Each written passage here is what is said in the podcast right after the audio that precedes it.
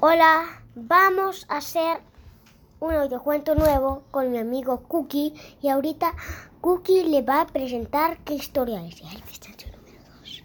Hola, yo soy Cookie y aquí está Lucas que le va a contar la historia del pez chancho número 2. Vamos, Lucas, ¿puedes contarnos esta historia?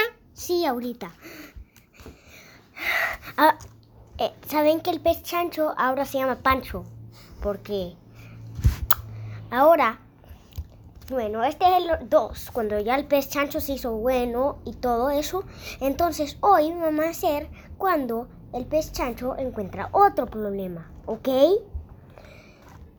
Historia número 2 del pez chancho. Había un día que el pez cha- Pancho, el pez chancho, se fue a un lugar y se encontró unos problema- problemas enormes. Los problemas eran que vi- habían 300 pulpos enredados con sus brazos. Entonces tenían que ayudar porque había un tiburón tratando de comerlos. Y ese sí que era adulto. Y habían como unos 13, o sea, eh, 300 pulpos. 300 pulpos contra un tiburón. Parece que eso sí debe ser muy fuerte contra ellos. Por lo menos, el pez chancho ayudó. Dando el Pancho, el pez chancho, le ayudó a, los, pulpos desenredándole los brazos. Y después, cuando el tiburón casi lo muerde, le pega la cara con sus patadas. Y después trata de hacer toda la ayuda hasta que solo quedó uno. Pero el tiburón fue el ataque.